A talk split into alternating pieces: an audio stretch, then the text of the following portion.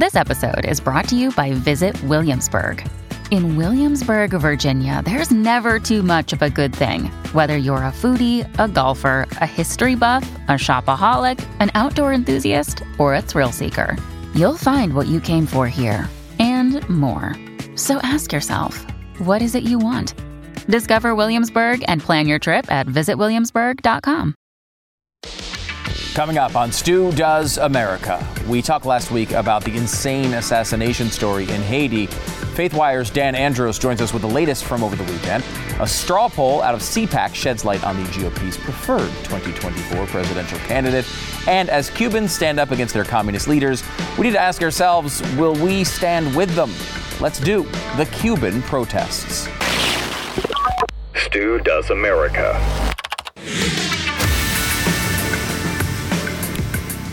That was a strange situation in Cuba this weekend, where large groups of people gathered to yell random words in unison.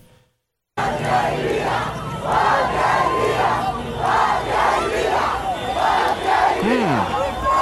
Very interesting. Wow.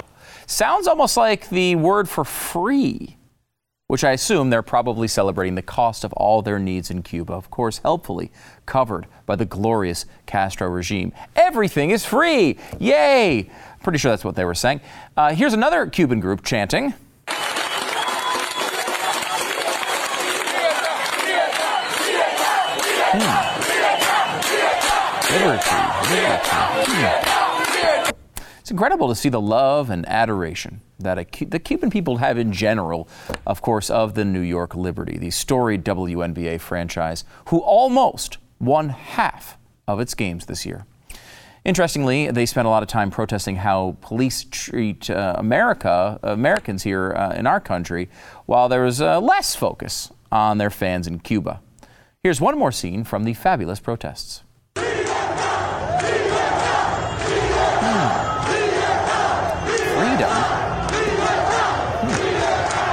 Freedom, freedom, freedom, freedom, freedom. Of course, uh, that was Cubans, again, chanting freedom in reference to the Chase Freedom Unlimited credit card, now offering up to five percent cash back on grocery store purchases, not including Target or Walmart, of course, up to twelve thousand dollars spent in the first year, restrictions apply.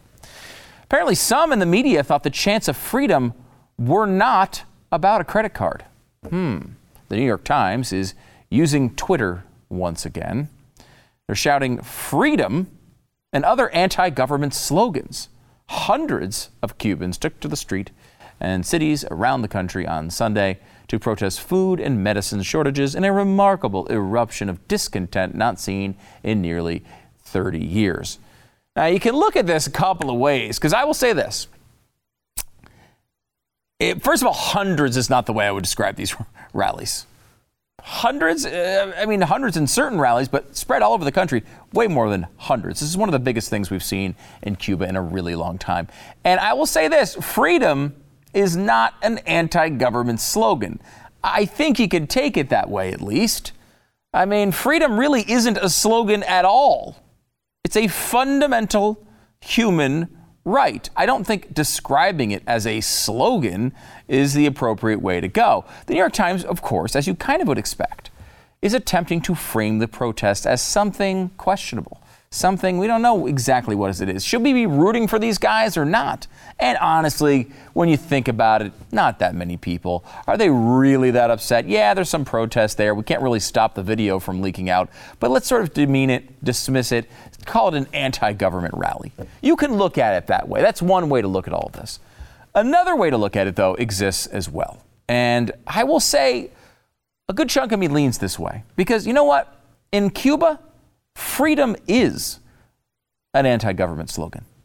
Freedom is an anti-Cuban government slogan. But more than that, freedom is against the communist regime of Cuba. This is something that is real and has been real for a really long time. Yelling for freedom in Cuba is an anti-government sentiment. It's not the same here. When we say, you know, uh, freedom, we want freedom, uh, that means something different. It's not, we're not talking about what they're dealing with there. Freedom, when you say freedom, is almost always in some way, though, an anti-government slogan. you know, who else are you going to be free for? I guess if you're like the, the you know, you're in like Silence of the Lambs, you know, you're kind of at the bottom of a pit. You know, I don't know. Maybe freedom might be a pro-government slogan there. Please, government agents, come rescue me. But most of the time when you're talking about national politics, that's what you're looking to be free from. Now, that doesn't mean that you want freedom from all government. It doesn't mean you want anarchy. That's not what we're talking about here. It's not an anti-government slogan in that way. But those with the power to oppress are usually the government. They get their power and they use it against the people. This happens over and over and over again. That's why we go back to looking at what are the biggest killers of all time. We have, we're in the middle of, you know, not in the middle, maybe towards the end of the COVID era.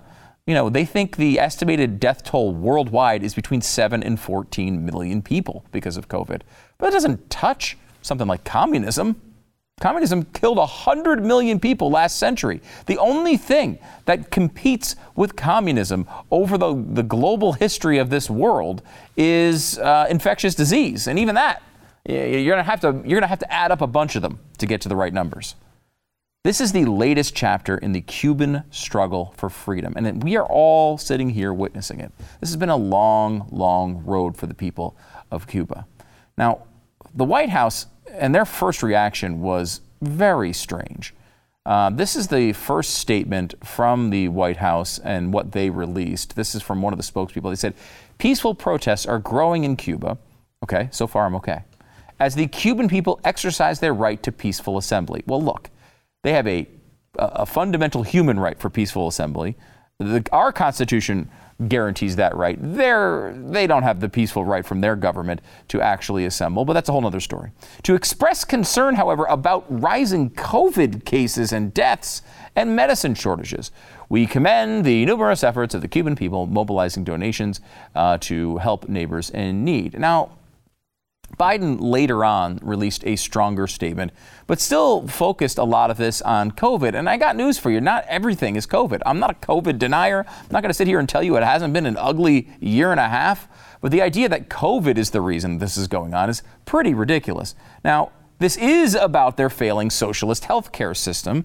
And that is, of course, tied to COVID. It's it's related in some way. But, you know, you're not seeing these types of pro- protests in you know, countries with functioning healthcare systems. This is about the healthcare system and about the communist regime more specifically. The same healthcare system, however, that the media has been praising for a very long time.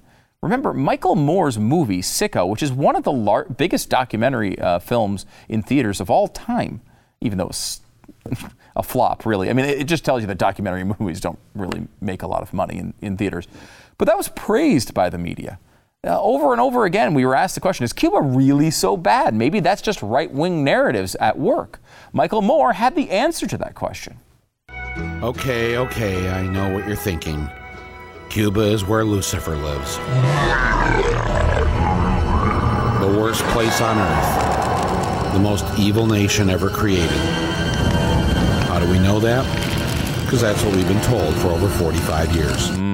See, you just been it's been pushed into your head that Fidel Castro is a bad guy over forty-five years. That's why you believe it, not because he actually is. And I just love, by the way, and I'm just realizing this for the first time, all of these Michael Moore movies were products of the Weinstein Company. Good old Harvey, in between visits to the plant next in the basement, was was funding all of Michael Moore's movies. Uh, actually, Cuba's healthcare, we learned from Michael Moore, is not bad at all. It's wonderful. And so now, after all these years, one thing is clear. The Cuban people have free, universal health care. Oh. They become known around the world as having not only one of the best health care systems, but as being one of the most generous countries in providing doctors and medical equipment to third world countries. I love that part is particularly uh, uh, fun because what these uh, country, we're seeing this in Russia right now with the vaccines. Russia has the Sputnik V vac- vaccine, which actually seems to be relatively effective. Uh, I don't know that I would take it. I'm a little skeptical of anything coming out of Putin's uh, hands here. Uh, but I will say, uh, generally speaking, the medical reports have been pretty good on it. However, the people in Russia aren't getting it. The, the vaccinations in Russia are not particularly uh, high. Why is that? It's because they're shipping out all of their vaccines to other countries to try to win their favor. It's the same thing Cuba does with healthcare. They don't give healthcare to their own citizens. They ship it out in a way of doing healthcare diplomacy to win over others to their side of the aisle. Uh, this is not something to praise unless you're, of course, Michael Moore. And Moore went on to basically try to paint the uh, the picture that the Cuban system was healthy, was working well for its people, and that medications were plentiful in Cuba. They believe in preventive medicine, and it seems like there's a doctor on every block. Mm. Their only sin when it comes to health care seems to be that they don't do it for a profit. Oh. Uh, anybody in medication right now for the pharmacy? Why don't you leave your cares and troubles behind? Why, but nevertheless, we're glad to see you. Well, you didn't see oh, you. Are you the pharmacist? Do you have this? Uh, good old Weinstein Company. Just going to work for you guys. Nothing better than learning about health from Harvey Weinstein and Michael Moore. I should point out also that Michael Moore is fat. Amazing luck running into the fully stocked pharmacies in Cuba and completely not at all set up scenes of doctors making house calls. What a wonderful coincidence for the film crew. The media has assisted in not only with that movie, but all their coverage over all these years. They've assisted in Castro's underlying arguments. Uh, they've over and over and over again said that this is the way to go. Maybe not full communism, but this universal health care controlled by the government. How else? Only sane countries would do this, and insane ones would not. We are not a sane country. All the most, uh, the, the best countries on earth, all of them do it that way, and that way is always better. Every few years, an opportunity arises somewhere around the globe like this. Freedom for Cuba is the one we're dealing with today. But, you know, it's some place where some band of incredibly brave people who are searching for what is rightfully theirs decide to stand up. This is the type of thing that is completely foreign to most of the citizens of the United States today. Our founders knew what this was like. Cuban, Iranian, former Soviet refugees, they know what this is like. But most of us have either never known or forgotten long ago.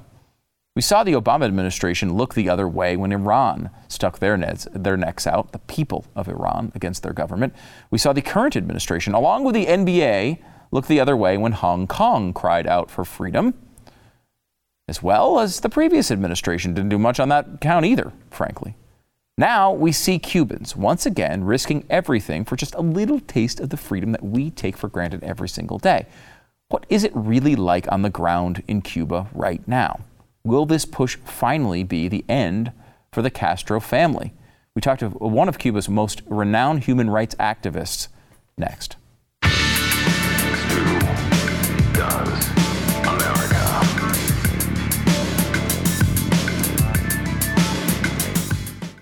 If you bought a home last week for like one hundred thousand dollars, you can sell it today for three billion dollars. That's what's happening in the market right now. Now, you got to have a good real estate agent to pull off a deal like that. I mean, it's not exactly true, but it feels true. You do have to have a real a real estate agent uh, to get the best deal, though. That part is true. And you need to have someone who understands the market, what the market will bear, how much you can take, uh, you know, whether you need to fix uh, those extra few things, or maybe you just leave these. Maybe you don't bother with it. Maybe you don't bother calling the people over for the extra stuff this time. You know, when they when they send in your, if you're selling a house right now, they send in a little list of complaints. Well, we'd like this fixed and we'd like this fixed. You know what you say right now? No. Actually, I don't know if you should say that, but there's a good chance you should say no to some of it, because right now we are in a market that is favoring sellers, as you may know. But if you're a buyer, it's really important to have a good real estate agent as well. You got to have somebody on your side, someone you can trust on either side of the transaction to maximize the transaction in a market like this is vitally important. Go to real estate agents I trust dot com now. Get more information. That's real estate agents I trust dot com. Name says it all. real estate agents I trust dot com. I'm happy to welcome to the program Rosa Maria Paya. She is a Cuban human rights activist and the founder of Cuba Decide, a citizen initiative challenging Cuba's political system. Rosa, thanks so much for coming on the program.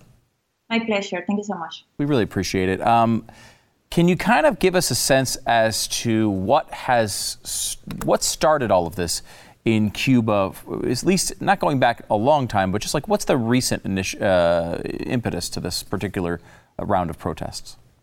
People is tired of the repression, is, tired, is very tired of living without opportunities, without having the actual, without being the rulers of their destiny. People is tired of the of the crisis, and people understand that they get out of the crisis is the end of the dictatorship. That's why they have been in the streets by by tens of thousands, probably more, at least in forty-five towns and cities, including all the major cities across the island. They have been protesting, demanding very loud and clear the end of the dictatorship, chanting for freedom in the street, asking also to the international community to pay attention to what the Cuban people is demanding and to support their demand for a democratic change. I know as an American, I, I look at this and I, it, you know, it, it makes me really happy to see the Cuban people be able to, to express themselves in this way. Uh, you know, I worry about what's around the corner for them, as as we know what the what this uh, regime is capable of. Uh, what makes this round of protests different than maybe anything we've seen before?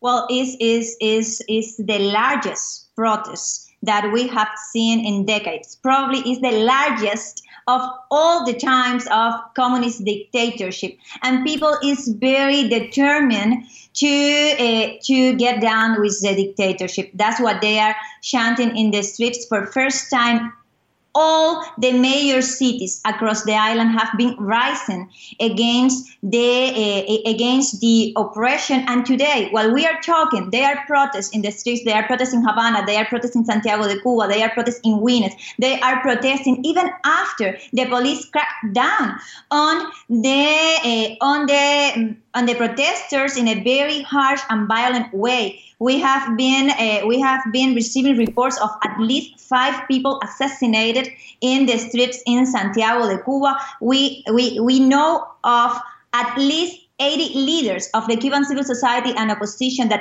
right now, while we talk, are detained and disappeared, and that number could be multiplied for maybe for ten or, or, or, or for five. We don't know, because they also shut down internet access. So during the most part of yesterday and today, we have almost no communication mm. with the people in the island. Yeah, that's really interesting, because I, I wondered if part of the reason why this was so widespread was people somehow accessing social media, uh, being able to organize in ways they weren't able to before. We've seen this around the globe, really, with different protests, this being one um, of the biggest uh, and certainly uh, one of the most just. Is that a factor in this? Definitely. Definitely. That's a factor. The, the, the, the fact that now more people have access to internet, but we have to understand when we talk about access to internet in Cuba, it's nothing similar to what we have here in, in, in the in the U S. The access to internet is very, very expensive. People connect for periods of time during the day. And uh, and of course, it's totally censored. And uh, in, in many times when they need it, they just they just shut it down, as they did yesterday, and they are and they are doing today. That's why it's also so important that those that have the capacity to help the Cuban people to be informed and to communicate among themselves to do it. And that's something that we are also asking from uh, from uh, from this administration, that if they have the capacity to give internet access beyond the interference of the regime to the Cuban people, please do it, because right now that access could save life. Mm. Uh, you know, one of the first reactions from the White House was a statement that basically seemed to insinuate that this was mostly covid nineteen Uh, related. They later on have now kind of updated those statements, and they're a little bit more, I think, uh, directly about what these protests are really regarding uh, when it comes to just freedom uh, from the communist dictator. How have you uh, viewed the response so far from the White House, and are you hopeful for what they might do? Well, I think that the words of, uh, of, of President Biden uh, this afternoon and the and, and the statement early early today was was was very clear in, in, in supporting the right to freedom of the Cuban uh, of the Cuban people, in contrast to, with what came out from the State Department. And I think that it's a very good first step for the for, for the President Biden to support the right to our people to determine their their future. But now we need the second and the third step. We need real actions in order to support that right to decide of the Cuban people, in order to protect the right to democracy that the Cuban people have. And by the way, this is not all, only a responsibility from the United States. Actually, that's a responsibility for all the member states of the O A S that have committed to defend democracy of all the peoples in the Americas. How to do it? Well, it's time to condemn the repression in Cuba. It's time to warn the Cuban regime about the serious consequences of shooting against their own people, as Diaz-Canel, the puppet of Raúl Castro, has commanded in national T V to the military. It's time also, it's time also to activate each protocol in the United Nations within the inter-American system to support the demand of the Cuban people. That is very clear. The demand is the end of the dictatorship. It's for the dictatorship to live. For more than seventy years, the Cuban people haven't participated in free, fair, and multi-party elections. We need, and we are asking for, a change in the system. The international community has now the opportunity to be in the right side of history and, for instance, start sanctioning all the repressors. And I'm talking not sanctions to the state. I'm talking about sanctions to the repressors, to those that are commanding violence and fire against civilians in uh, in in my country. The international community, namely United States, the European Union, the uh, the O A S, they can also they can also activate their their global. Uh, they are all global mechanisms to sanction these repressors. Enterprises, all those enterprises that have been doing business with the regime all these years, now they have to decide if they are going to continue be, being accomplices of a, of a dictatorship that right now is repressing the people in the street and is even killing them. It's, uh, it's. Uh, I mean, you just hope that there's something that we can do. I think in the in the United States, we so closely associate, unfortunately, Cuba with the Castro family and communism. It almost doesn't feel possible that the people could rise up against that. Is there a possibility in this country of enough people getting together to over overthrow uh, um, Castro? And is there a possibility of getting support from the military or whatever else is, whatever other sort of institutions inside the country that might be able to assist? Well, the fact that for sixty-two years, the Cuban people have been submitted to a, a criminal dictatorship is not a proof that we cannot liberate ourselves.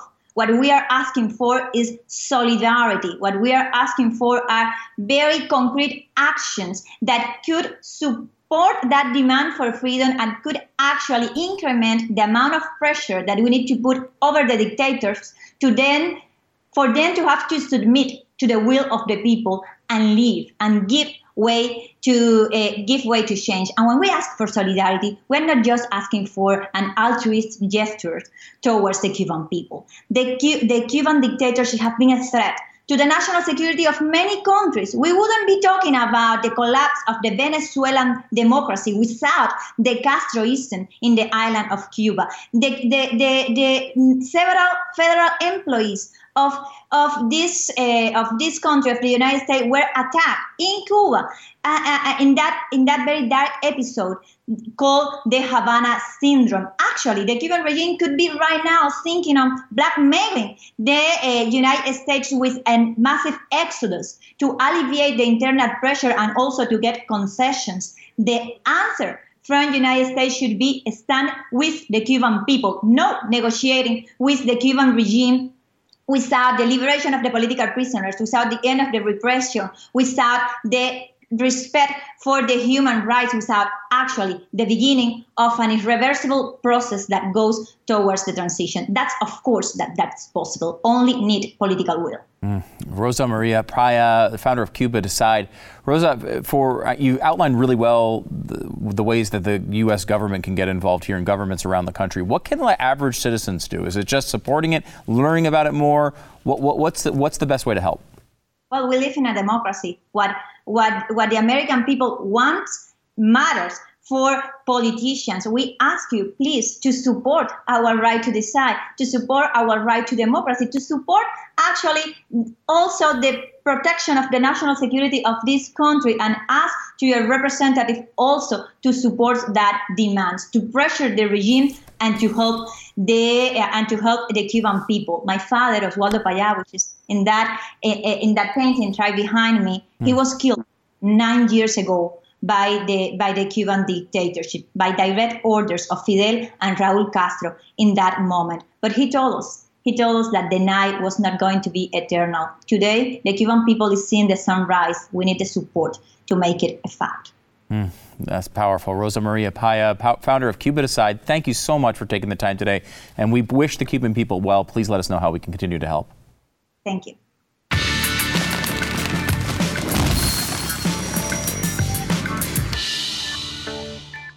Thanks for joining me for a brand new week of Doing America. I've got my America Doing boots on. Do you? If you have a chance, support this stupid little show by following me on Instagram at Stu Does America. I've got the pics. I've got the exclusive content there. Uh, the link in the bio will show you how to watch and share any program on any platform. And uh, you can get a link to the merch and everything's there. So go to my Instagram page at Stu Does America. So there is uh, there are some results, some numbers to look at from C PAC here. They did a uh, Republican primary twenty twenty-four straw poll. Let's start with the one um, uh, that Donald Trump was allowed in. They included Donald Trump here, and uh, this is what I've been saying forever, and I think this is the truth.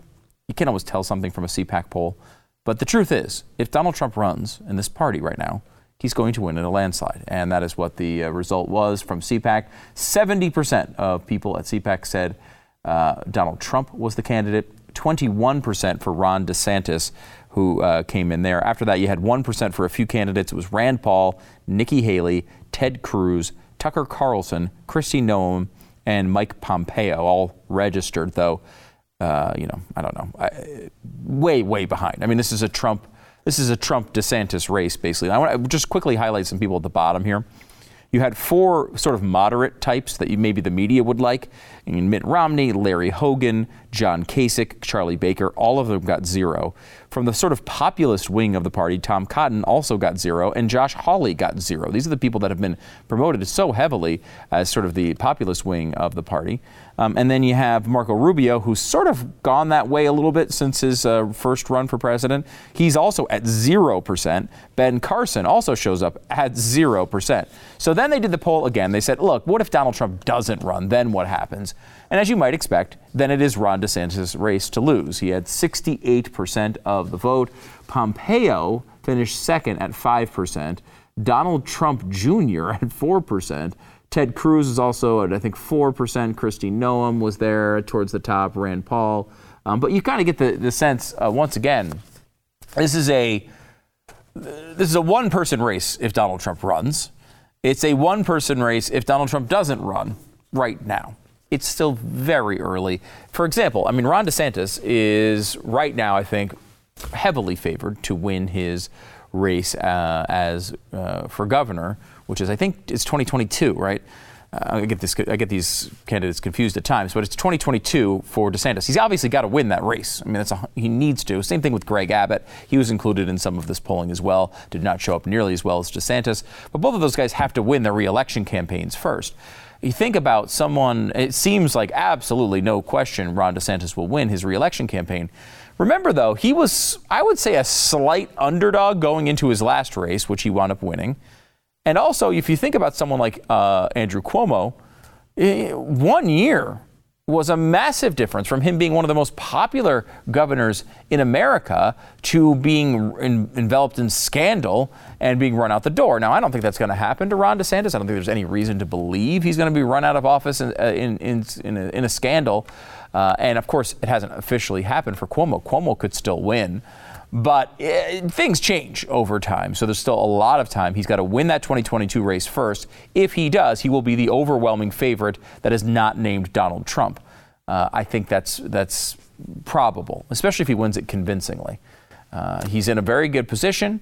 Um, you know, my wife tells me he's pretty good looking, which, I mean, you know, certainly certainly hurt a little bit, but uh, was interesting information to take in. So there you go. Uh, you have uh, Trump Trump's obviously the candidate if he wants to be. Kamala Harris, not obvious that she will be the one who runs uh, next time after Joe Biden. Uh, she is now, uh, she's being caught into some strain. She, she's not good at improvising. So when a question comes that she's not really prepared for, she never really has a good idea where to go with it. Here's an example of this, talking about voter I D. Is agreeing to voter I D one of those compromises that you'd support? I don't think that we should underestimate what what that could mean. That could mean, right, okay, sure. Because in some people's mind, that mm-hmm. means, well, you're going to have to um, some, some people's minds? Xerox or, or, or photocopy your mm-hmm. I D to send it in to prove you are who oh you are. My gosh. Well, there are a whole lot of people, especially people who live in rural communities, who don't, there's no Kinko's, there's no Office Max mm-hmm. near them. Literally. People have to understand that when we're talking about voter I D laws, be clear about who you have in mind and what would be required of them to prove who they are. Mm, that is really... Of course people have to prove who they are. Is that true? But not in a way that makes it them it almost impossible for them to prove who they are. Almost impossible? We're talking about identification. First of all, everyone's got a phone. All right, they, they can take a quick picture and upload it to the site if, if that's what it is. You don't have to worry about going to a Kinko's. What year is this? Beyond that, what do you mean it's that impossible? Overwhelmingly, minorities tell you over and over again they favor voter I D. You're just making minorities out to being incapable of dealing with everyday civilization. It's so freaking insulting. Back in a second.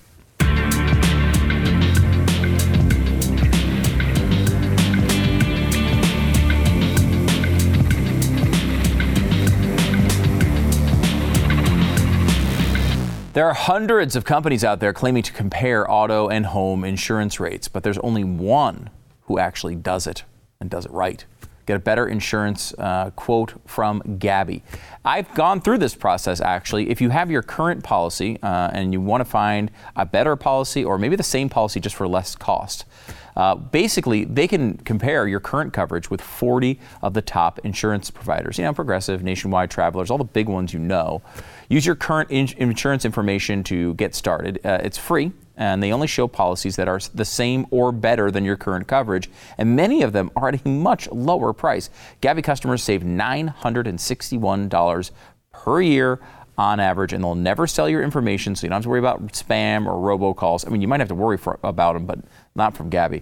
Uh, put your policy to the test like I did. Get a better insurance uh, policy with Gabby. It's totally free to check, and there's no obligation. G A B I dot com slash stew. Gabby dot com slash stew. G A B I dot com slash stew. So, have you subscribed to the Stu Does America podcast yet? It's the same great show, minus having to look at my sub-great face. Head to Stu Does America dot com and pick your favorite provider to stream from. Stu, uh, from, of course, you've got all the uh, different options you can go to. Uh, of course, the podcast is there every single day. It's always free. We love you for doing it. By the way, review it. Five stars is the appropriate number of stars.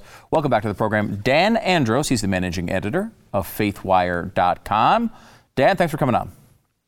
Yeah, no problem. And just for the record, I always consume my stew material with as little stew FaceTime as possible. So mm. I, I highly recommend the podcast is what I'm saying. I'm not sure if that's helpful, but... It's not, but I do appreciate your uh, okay, you chiming okay. in on that. Uh, they do say... The less video, the better uh, for me. And and that's okay. I can take it. I'm okay with that. As long as you give me five stars, you can say as many ugly th- things about how ugly I am that you want. I'm fine with it. Um, can we talk, Dan, a little bit about um, the Haiti situation? Now, you actually did a documentary on Haiti and went to Haiti not that long ago, only a few years ago, right? Yeah. Um, was he the pre- was uh, was he the president when you were there?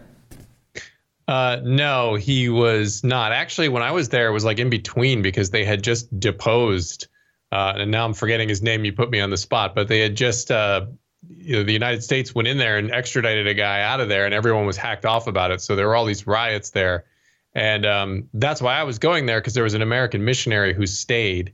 Her name was Kate Bartow, and she actually stayed when all the uh, U S citizens were told to get out of there, and she stayed. Actually, got basically kidnapped by a bunch of gangsters and uh, lived to tell about it. Quite a story. Uh, but that's so that was going on when I was there. It wasn't wasn't safe then either. Yeah. Well, there's never been a time, it doesn't seem, that right. Haiti was, you know, it wasn't going swimmingly at any particular point in history. Yeah. Really, it's taken a huge downturn, obviously, since two thousand ten. You have this big earthquake. They go through this political turmoil, as you kind of mentioned. Uh, the president gets in there. He's there. He says he's got an extra year in his term. They're kind of like, well, no, you don't. We want you out now. It's been kind of a it's been a, been a catastrophe. And, and people are are sort of overlooking as well the point that uh, it was only two days before he was killed that he named a new prime minister. And now the old prime minister, who would have been out of office uh, had the new guy been sworn in, now he's the one running things. It, it's it's a very, very strange situation. Yeah, it's hard to really follow everything with Haiti because it's so corrupt. I mean, that is the one uh, constant that you can you can count on in Haiti is that uh, it's incredibly corrupt. And that's what's been plaguing it all this time. I mean, for all of the people that I talked to when I was there, I've kept in touch with a few of them. And and that's the, the running theme that you hear. Nothing's going to change uh, until there is this mass um kind of common willingness to stand up to the corruption. For example, in the twenty ten, when they had the earthquake, um, there are people who control the ports and they take bribes. You're not getting anything in and out of there uh, unless you bribe and pay off all different kinds of people. And so I think it was like the Netherlands had brought over a big barge of like heavy duty equipment that would have been excavators and things like that, desperately needed after a massive earthquake. And they basically were told, hey, you have to pay this person this and this person this to get this ship docked and all this stuff unloaded. And they were like, yeah, no, we're not bri- we're not paying bribes. And so they just ended up losing help because of mm. corruption and bribes that wouldn't be paid. So um, those people are never going to relinquish their power, not without a fight anyway. And so a lot of that is simmering beneath what you see. And sometimes it's complicated as to who's for who and who's against who. Um, but that's usually the bottom line is some form of corruption. Uh, a couple things I remember from the footage that you took in Haiti. Uh, one was that there was still seemingly a lot of destruction around. Like, I mean, this was years and yeah. years after the earthquake, and it still seemed like a disaster area at times. Um, yeah. can, can you talk about that? And also, uh, one of the things that we did, uh, the, as the West, uh, United States in particular, was to throw a bunch of money at Haiti to try to solve these problems. Some of it was had its own ties to corruption with the Clinton Foundation and a lot of places covered. But generally speaking, we tried to throw money, tried to be helpful. That's what Americans do. And there's an argument that's made on the ground, particularly in Haiti, that they say this doesn't help. Just throwing money at us doesn't help. We need to build uh, our own businesses. We need to do some, something that's that at least has a chance to to last. And you saw charities trying to work within that framework. Yeah, yeah, absolutely. And to your point about the destruction, um, they had also just got hit by Hurricane, I, I believe it was Matthew. My, my, my memory's horrible on the names, but they had just been hit by that huge hurricane. And so it was the landscape was completely wiped out and the parts that got hit hard with trees. But one of the things that that really takes your breath away when you arrive at Haiti that you can't, you just can't really, really fully comprehend, like just from pictures, is the amount of just trash that's everywhere. I mean, you mm. take for granted here in America, like you see a, some trash somewhere, you're annoyed at a few things. Like there are just rivers of trash everywhere, piles of trash, especially in Port-au-Prince, like dried up riverbeds, and they're just completely filled with trash for as far as you can see. And you're just like, how is this pot? Like, is there a trash truck anywhere? Like, what is going on? Um, and so it's just the poverty is just stunning um, how how they live. And and the throwing the money at the problem obviously has not worked. I mean, there was after the er- earthquake in Haiti, there was a groundswell of support from around the entire globe. And so billions and billions of dollars went to Haiti, and you can only assume that a lot of it was just lost in corruption. And I saw the same thing on a smaller scale, and that's what all of the missionaries that I talk to who work on the ground say, you know, you can't just throw money at the problem because it's going to go to the corrupt, it's going to get wasted. Um, you've got to go for more sustainable things. Um, like, for example, Christian missionaries who want to go down there and help, and they're saying, don't go down there and paint a fence. Don't go down there and do something that a Haitian could do. You know, um, so where I went was a mission tourism that they were setting up, like a like a nice little hotel, but all run and worked and staffed with Haitians. So uh, that was giving them jobs. So go down there; it's beautiful there. I mean, aside from the, aside from the trash, like the landscape is beautiful, And there are plenty of natural, amazing things to see there. So, and the people are actually great. So, um, so go there and have a vacation and give somebody a, a way to make a living. So those sorts of things that are sustainable are, are probably the better way to go. I understand the need to want to, you know, give humanitarian aid, and we should do that, but there needs to be more of a balanced approach, I think. And then again, a some way to root out that corruption, which obviously that riddle hasn't been solved yet. Well, perhaps we could at least donate your tourism slogan, "It's beautiful here, except for the trash." I, d- I think that's going to have a lot of people going. That's not helpful either. Um, but before we go, uh, another tourism type of story. Richard Branson is, is yes. He went into space. And, and I mean, look, sure, there are a lot of starving people and a lot of tragedy around the world, but at least we can get our billionaires into space, something that uh, this this world could still accomplish. It was I was fascinating to, to kind of see, I, was there a collective shoulder shrug here from a guy going to space?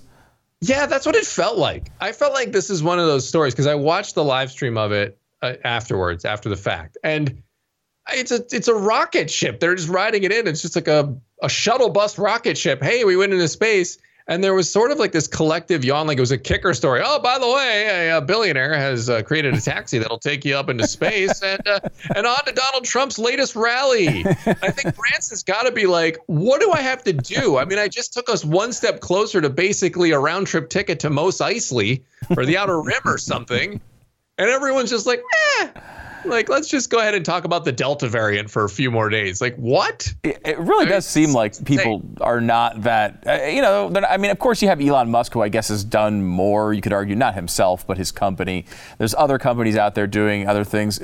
But it is interesting. Like, here's a private citizen who's put himself into space, at least the very fringes of space. And it was kind of like a kicker story. You're right. I think part of it, like, and I, I could be wrong on this, Dan. I'll get your thoughts on this. We're, we're the same age. We went to school together. Uh, I remember watching the Challenger explode on television at school. Like, I remember it happening. I remember they're like, hey, a kid, a teacher's going into space. Oh, no, let's turn that off and let's get back to math.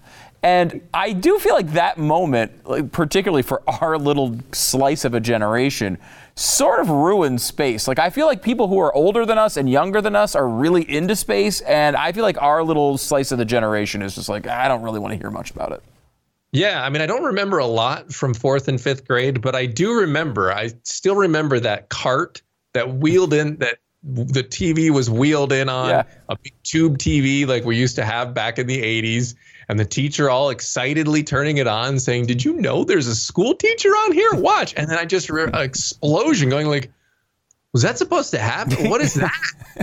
Oh, and then, you know, like you said, like just the, the quick kind of like, okay, kids, what do we do now? Uh, but yeah, maybe that was triggering for us, Stu. I don't know, because, uh, you know, I feel the same way. I mean, it's, you know, it's one of those things that, you know, I just automatically assume there's going to be a tragedy. Yeah, I know. I, it's true. It's been I'm scarred. I, I have a kid now who is basically the same age that we were when that happened. And I think to myself, what would the letters from the school have looked like? Like, if would they we got the kids all excited to watch their teacher go into space, uh, and then they had to watch it explode. It was not fun. It was not fun. And I blame all of the problems in my life on the public school system for that moment. That's, uh, you know, I, I take That's responsibility fair. Like that. I think fair it's point. Fair. I think it's fair. Dan Andros, managing editor, Faithwire dot com. Make sure to check him out on the Twitters as well, at Dan Andros. Dan, thanks for hanging out. All right. Thank you.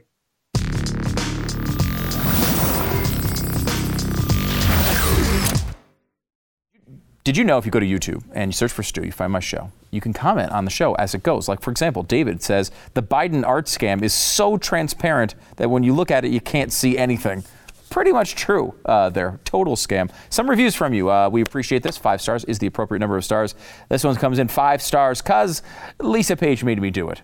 Uh, that's my wife's Instagram page. Check that out for sure. Five freaking stars. Uh, the appropriate number of, number of stars. That's how you know I like this stupid show. Good point. Five freaking stars. It's okay, I guess. The intro soundtrack is literally the best part of this stupid show. We're fine with that, by the way. You can just like the music. We don't care why you're here. Five freaking stars. Thank you so much. We will see you tomorrow.